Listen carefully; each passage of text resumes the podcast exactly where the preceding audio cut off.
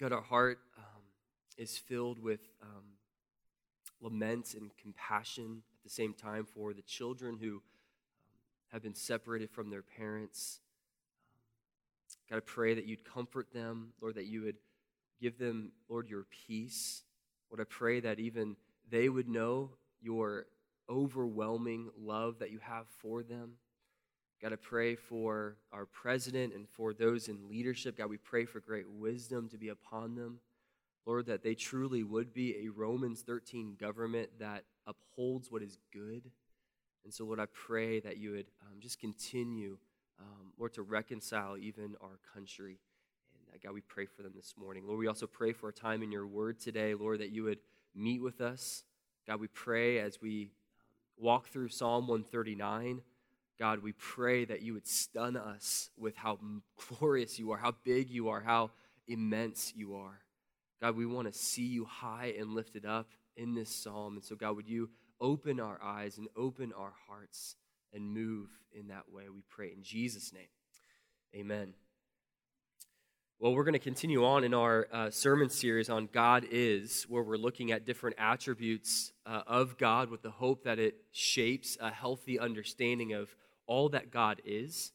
And in J.D. Greear's new book, uh, Not God Enough, he claims that nearly every problem that you and I have in this life can be traced back to having a low view and a low understanding of God.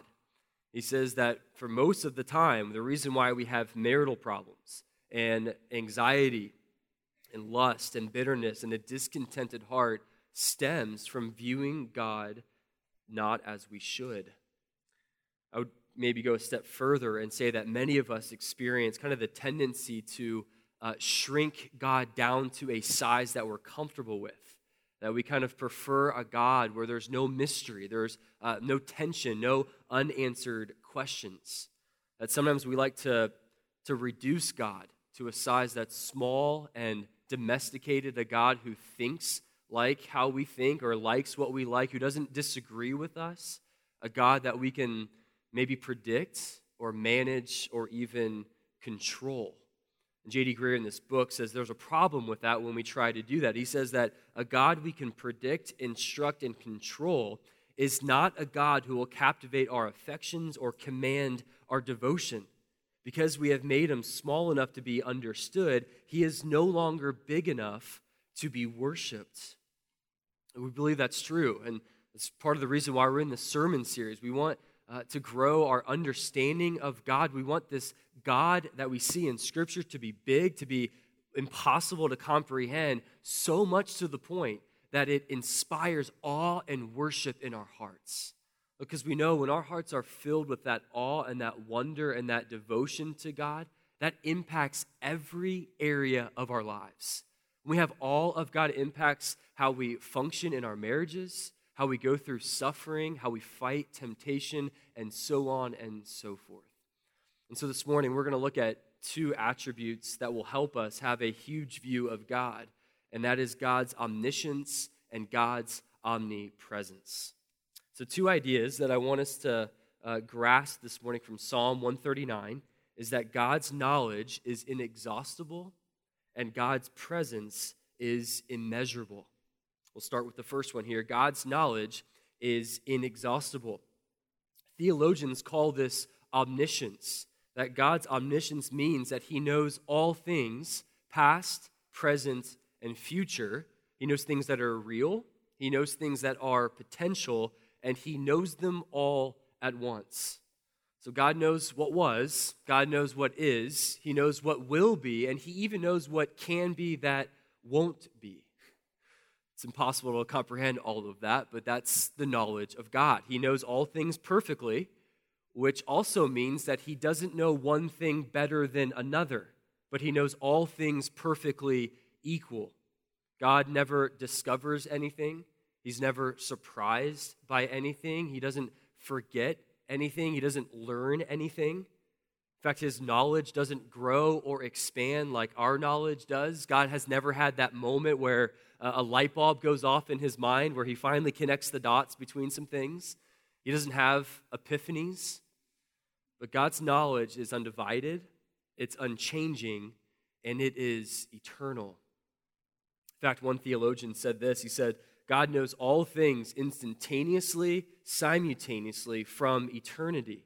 All things are eternally present to his mind's eye. In fact, the Apostle Paul in Romans chapter 11 just kind of breaks out in praise about the knowledge of God. Now, Romans 9 through 11 might be the weightiest chapters that we have in all of the Bible and he's wrestling with the sovereignty of God and really some deep theological truths. He just kind of gets to the end of it and he breaks out by saying this. He says, Oh, the depth of the riches and wisdom and knowledge of God! How unsearchable are his judgments and how inscrutable his ways! For who has known the mind of the Lord or who has been his counselor? Look, the omniscience of God, it pushes the boundaries of what we can think about God we see very clearly how different God is than us. But through God's omniscience, we also see God's love and his compassion towards us. See, yes, God's knowledge is big, it's glorious, it's broad, it's deep, but God's knowledge is also personal. And that's what we see in Psalm 139. The psalmist, King David, here helps us to personalize the omniscience of God. He helps us take this this, uh, this attribute of God that is so hard to comprehend, and he personalizes it for us. So he begins this psalm in Psalm 139 by talking about God searching him and knowing him. And then you get towards the end of Psalm 139, verse 23, and he talks about God searching him and knowing his heart. And so we see the main focus, the main theme of Psalm 139 is the knowledge of God. And yet, in this context, this kind of knowledge that David talks about is personal, it's caring, it's even intimate. In fact, I'd probably go as far as to say, as God's omniscience is one of the most important aspects of his attributes because God knowing us leads to him being in relationship with us. If you look at verse 1, David uh, gives a statement of personal intimacy with God. He says, Oh Lord, you have searched me and you know me. So God knows us because he has searched us. And to say that God has searched us is to say that God looks deeply into our lives. In fact, the Hebrew word here means to examine carefully or to explore. This word could be used to describe a burglar who was kind of searching for uh, some valuable possessions. Whenever I think about this concept of God searching and God knowing us, it always kind of reminds me of a daily occurrence in the Beals household.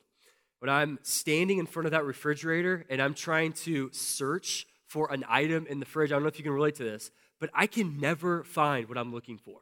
Like, I don't know if like Lindsay is trying to intentionally hide things from me or if just like everything is camouflaged, but I can never find what I'm looking for. Like, I open up the fridge and I'm looking for things, I'm moving the milk, I'm, you know, trying to find the cream cheese or something, and I just inevitably give up. I'm like, Lindsay, where is the cream cheese? And, and whenever I like say that, even when I say that right now, there's almost like this accusatory tone as if she's intentionally trying to hide something from me, but she's not. She comes over, and she, in two seconds, finds exactly what I'm looking for, hands it to me, doesn't say a word, but I, I know what she's thinking. Been married long enough, I know what she's thinking. She's like, You are such a dummy. Like, you can interpret scripture, you know the Greek and Hebrew, but you can't find anything in our fridge ever. And then she just kind of walks away.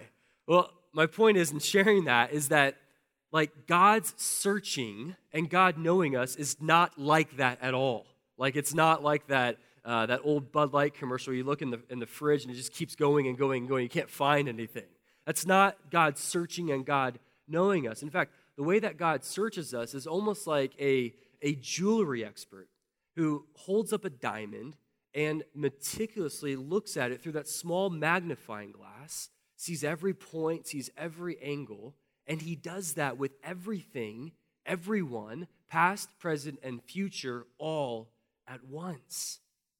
God searches and he knows us. David puts more color on the knowledge of God in verses 2 through 5. He starts to unpack what does it mean that God knows us. So I want to kind of travel through these couple of verses by asking the question, what does God know about us? Okay, here's what we find. Verse 2a shows us that God knows what we do. God knows the details of our days. He says, When I sit down and when I rise up. Secondly, in verse 2b, it says, God knows our thoughts. God knows what we are thinking no matter where we are. Verse 3, God knows where we go. He knows the path of our lives. He knows where you've been, where you are going, and what the future holds. God knows every direction of our lives. Verse 4, God knows what we say.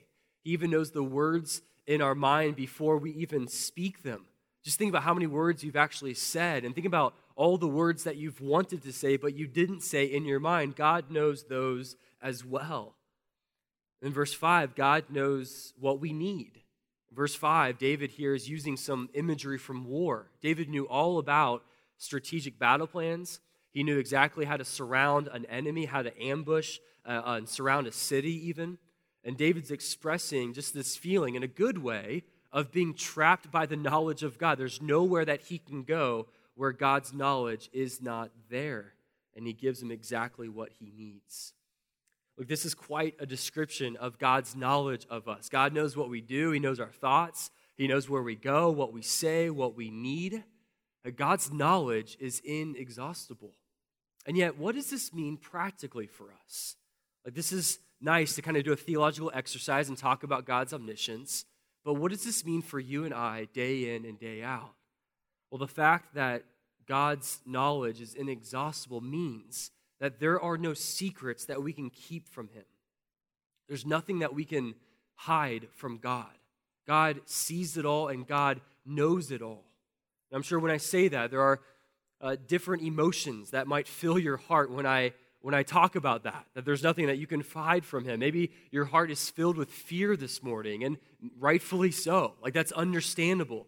The fact that God knows you better than you know yourself, He knows every word that you've spoken, He knows every action, every thought, every motive, every look that you've given. Like, that, that should scare us before the holiness of God. Like, through understanding God's omniscience, we actually understand better our need for a Savior we understand that if God sees everything, He knows all of our secrets, all of our sins, like we're in deep trouble before the holiness of God. Like there's no hiding things, there's no sweeping things under the rug, there's no deleting your search history from the internet with God. He sees it all and He knows it all. And that elevates this need for a Savior whose name is Jesus. That in Jesus we have and we find the forgiveness of our sins, all the things that we've done, all the things that we have done to offend God, Jesus paid for on the cross. Look, this should also lead us to having an aggressive posture towards sin. We understand that we can't hide anything from God, so we shouldn't tolerate the sin that's in our lives. We should kill it and remove it.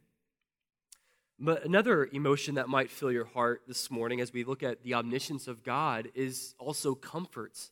The fact that God knows everything, He knows your life better than you do, that should give you a sense of peace to rest on the fact that if God does know the past, present, and future all at once, He knows exactly what the plan is for my life, even when we don't. And so that should create kind of a posture of, of resting upon the sovereign hand of God. You know, there's, there's something else that like has been stirring in my heart this week as I've been wrestling with the omniscience of God. And we kind of sang it this morning. Like I cannot get out of my mind this idea that God knows me fully and yet loves me perfectly. Like I just cannot stop thinking about, even as we were singing, like the overwhelming, never ending, reckless love of God. Like it, it hits me all over again that God knows all of my mess he knows all of my secrets, all of my struggles, looks at me and loves me unconditionally. Like, I, I didn't deserve any of that. I, I, didn't, I didn't earn his love in any sense of the way. I was his enemy. And yet he knows me, he knows everything about me, and yet sets his love upon me.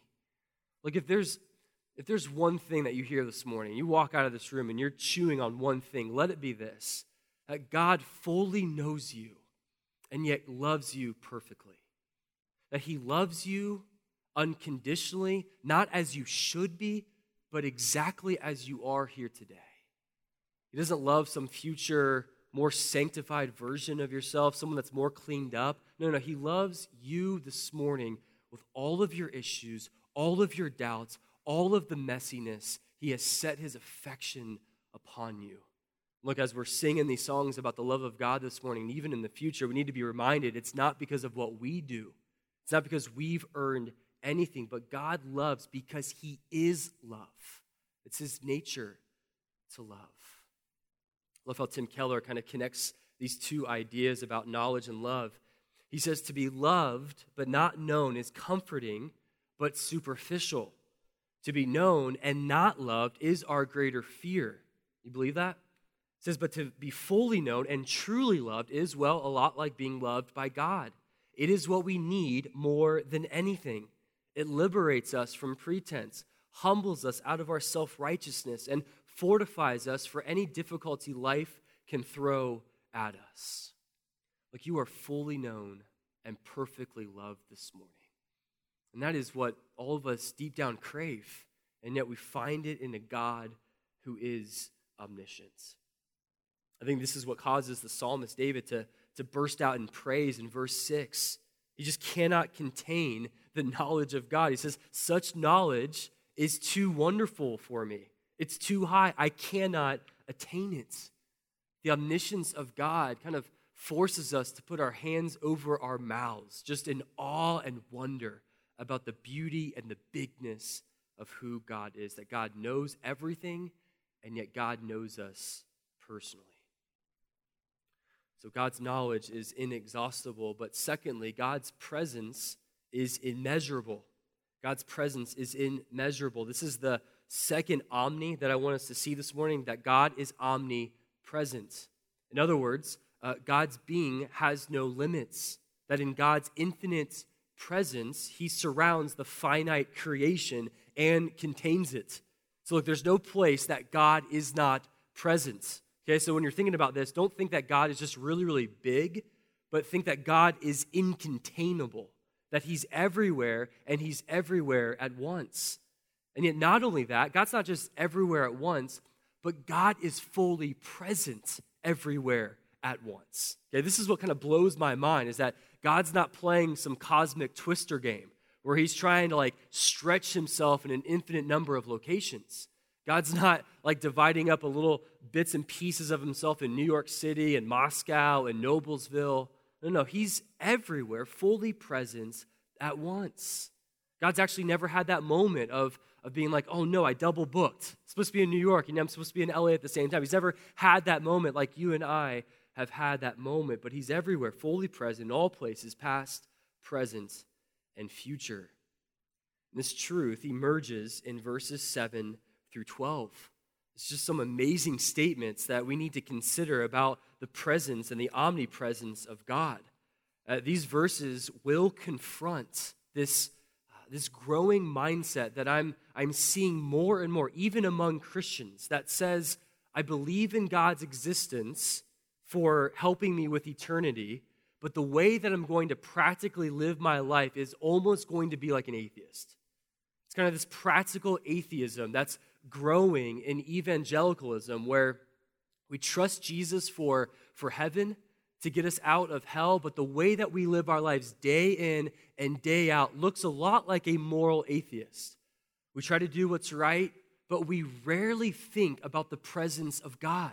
We rarely think about the existence of God and how that impacts our parenting, how that impacts uh, how we operate in the workplace, how we battle temptations, how we go through life. Like, does the presence of God, does it impact the way that you live your life moment to moment? Like, we're really good at compartmentalizing the presence of God. Like I'm sure as you were driving here on Sundays, there was kind of this expectations of, of, of meeting with God and experiencing His presence. Maybe when you open up your Bible and you have your devotions in the morning, there's this awareness of God's presence. But what about throughout the day? Are you connecting this idea of God's omnipresence with every arena of your life? Look, we need this reminder this morning of verses 7 through 12 about God's presence being everywhere and how it impacts us. So, verse 7 here, he asks these two rhetorical questions. He says, Where can I go from your spirit? Where can I flee from your presence? Now, given the fact that in verse 6, David just got done praising God, I take this verse to mean that he's kind of breaking out in celebration about God's presence. He's not asking these questions trying to flee or trying to run or avoid God. No, he's, he's basking in the glory of God's omnipresence. And furthermore, to expand on this, he makes four if statements in these next couple of verses. These four if statements are designed to illustrate the scope of his omnipresence. Look with me at verse 8. We see um, high or low, God is still present. That there's no place that's outside of God's rule, that he governs over the realm above and he rules over the grave. Not even heaven or hell is outside of God's presence. Now, some might ask, well, is God present even in hell? Or is hell outside of the presence of God? Well, yes, God is present in the form of his rule and in his control, but no in the sense of his presence as it relates to having fellowship with him. That hell is separation from God, even the place of, of final judgment is not outside of God's control and God's rule and presence. There's no place, high or low, not even hell, that's outside of the presence of God. Secondly, verses 9 and 10, we see east or west, God is there. So, as far as one could consider traveling, God is still there. The psalmist considers the rising sun to the east or the vast Mediterranean Sea to the west and yet, no matter where he traveled, God was there.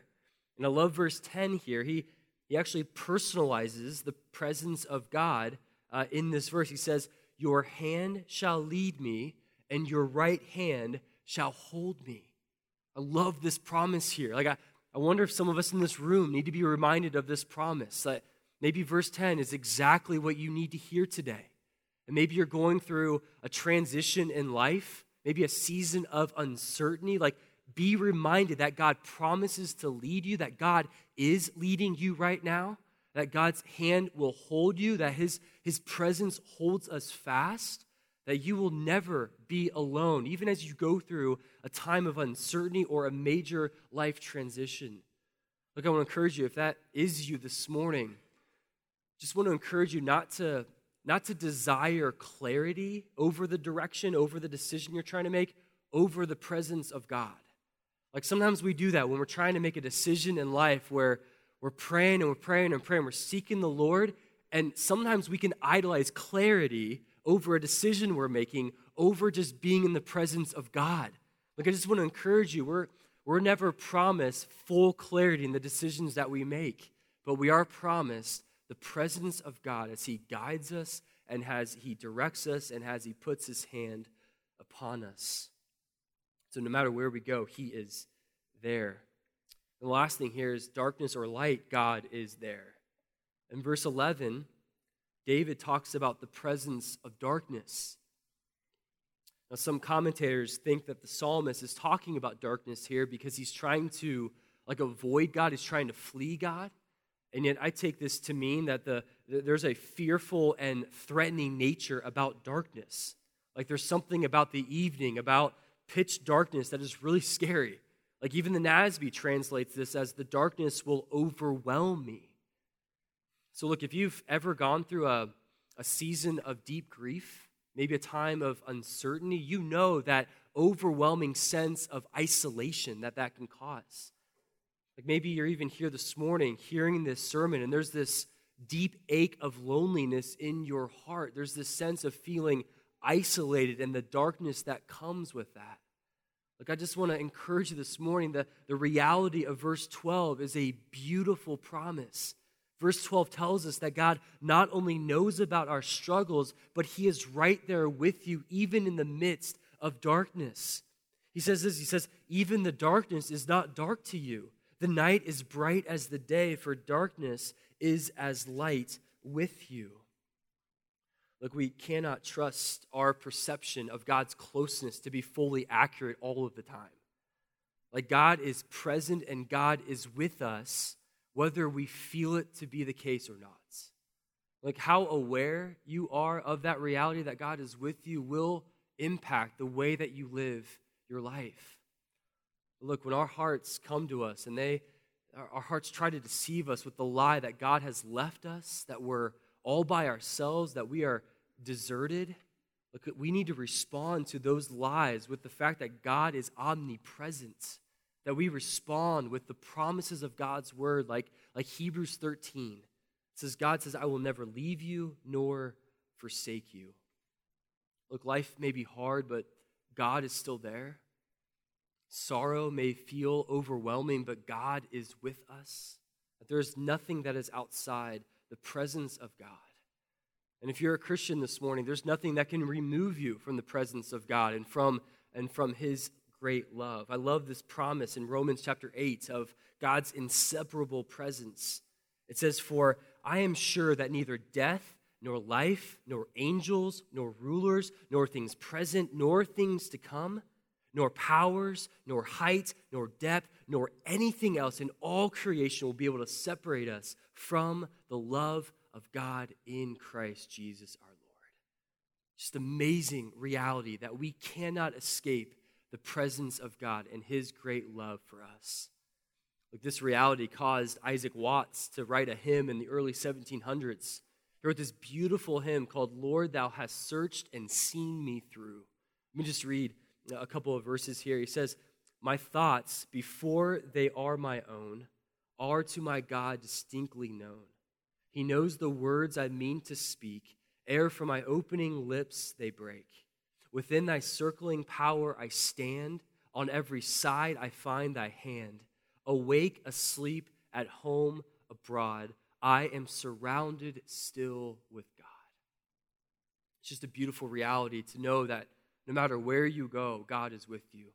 God is everywhere. He's present in the pain, He is working in every circumstance. And that if you are in Christ, there's nothing that can separate you from His love. And yet, not only that, but God knows you perfectly. He knows you better than you know yourself. You are fully known and yet fully loved. There's so much in this psalm. We're going to have to save a lot of this for a later time. But notice how the psalmist closes Psalm 139 here in verses 23 and 24. We'll just close with the time of reflection. He says this He says, Search me, O God, and know my heart. Try me and know my thoughts, and see if there be any grievous way in me and lead me in the way everlasting. And notice the way that he responds to the bigness of God. He says, Search me, try me, expose me, lead me. Look, notice that all of God leads to humility, it leads to confession, it leads to submission. That this is the correct response to a God who is omniscient and omnipresent, that we respond confessing sin and asking Him to show us the way, show us the path of wisdom, of the way of everlasting. Look, if you're here this morning, not yet a Christian, these, these attributes can actually lead you to Christ. That yes, you are fully known by Him, but also there's a path of forgiveness that's been made by Jesus on the cross. Look, it is our desire that you place your faith upon Jesus, even here this morning and even in this moment, that you can be fully known and fully loved by your Creator. Well, the next couple moments, we're going to have just a time to reflect upon the greatness of God, God's omniscience, God's omnipresence. And if you're here today and you are a Christian, I just want to encourage you to invite the Lord to search your heart over the next couple of moments.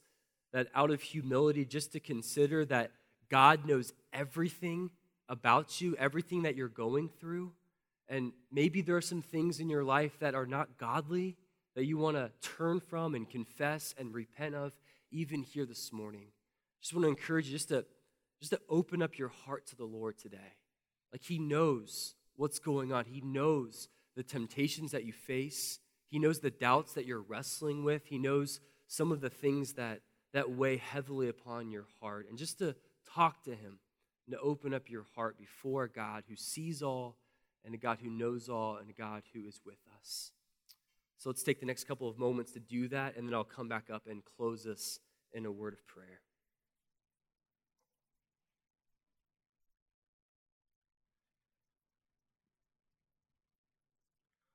Benediction this morning from Psalm 23. Reflect on the Lord being our good shepherd. It says this The Lord is my shepherd, I shall not want. He makes me lie down in green pastures. He leads me beside still waters. He restores my soul. He leads me in paths of righteousness for his name's sake. And even though I walk through the valley of the shadow of death, I will fear no evil, for you are with your rod and your staff, they comfort me. Let's pray together. God, we give you praise that you are the good shepherd. God, you know your sheep by name. Lord, you have every one of our hairs on our heads counted. God, you know our burdens and our struggles. And there's nowhere that we can go, no hardship, no place geographically that we can hide from your presence. So, God, I pray that we would walk out of this room with hearts filled with awe about a God that we can't comprehend. God, we want to embrace that tension that there is mystery, that there are things about you that we can't understand. And God, we want, we want it that way because if we could comprehend you, you'd cease to be God. So, Lord, lead us as a people to be a group of individuals who are filled with worship towards you. God, we love you and we thank you for what you're doing in our church. We pray this in Jesus' name. Amen.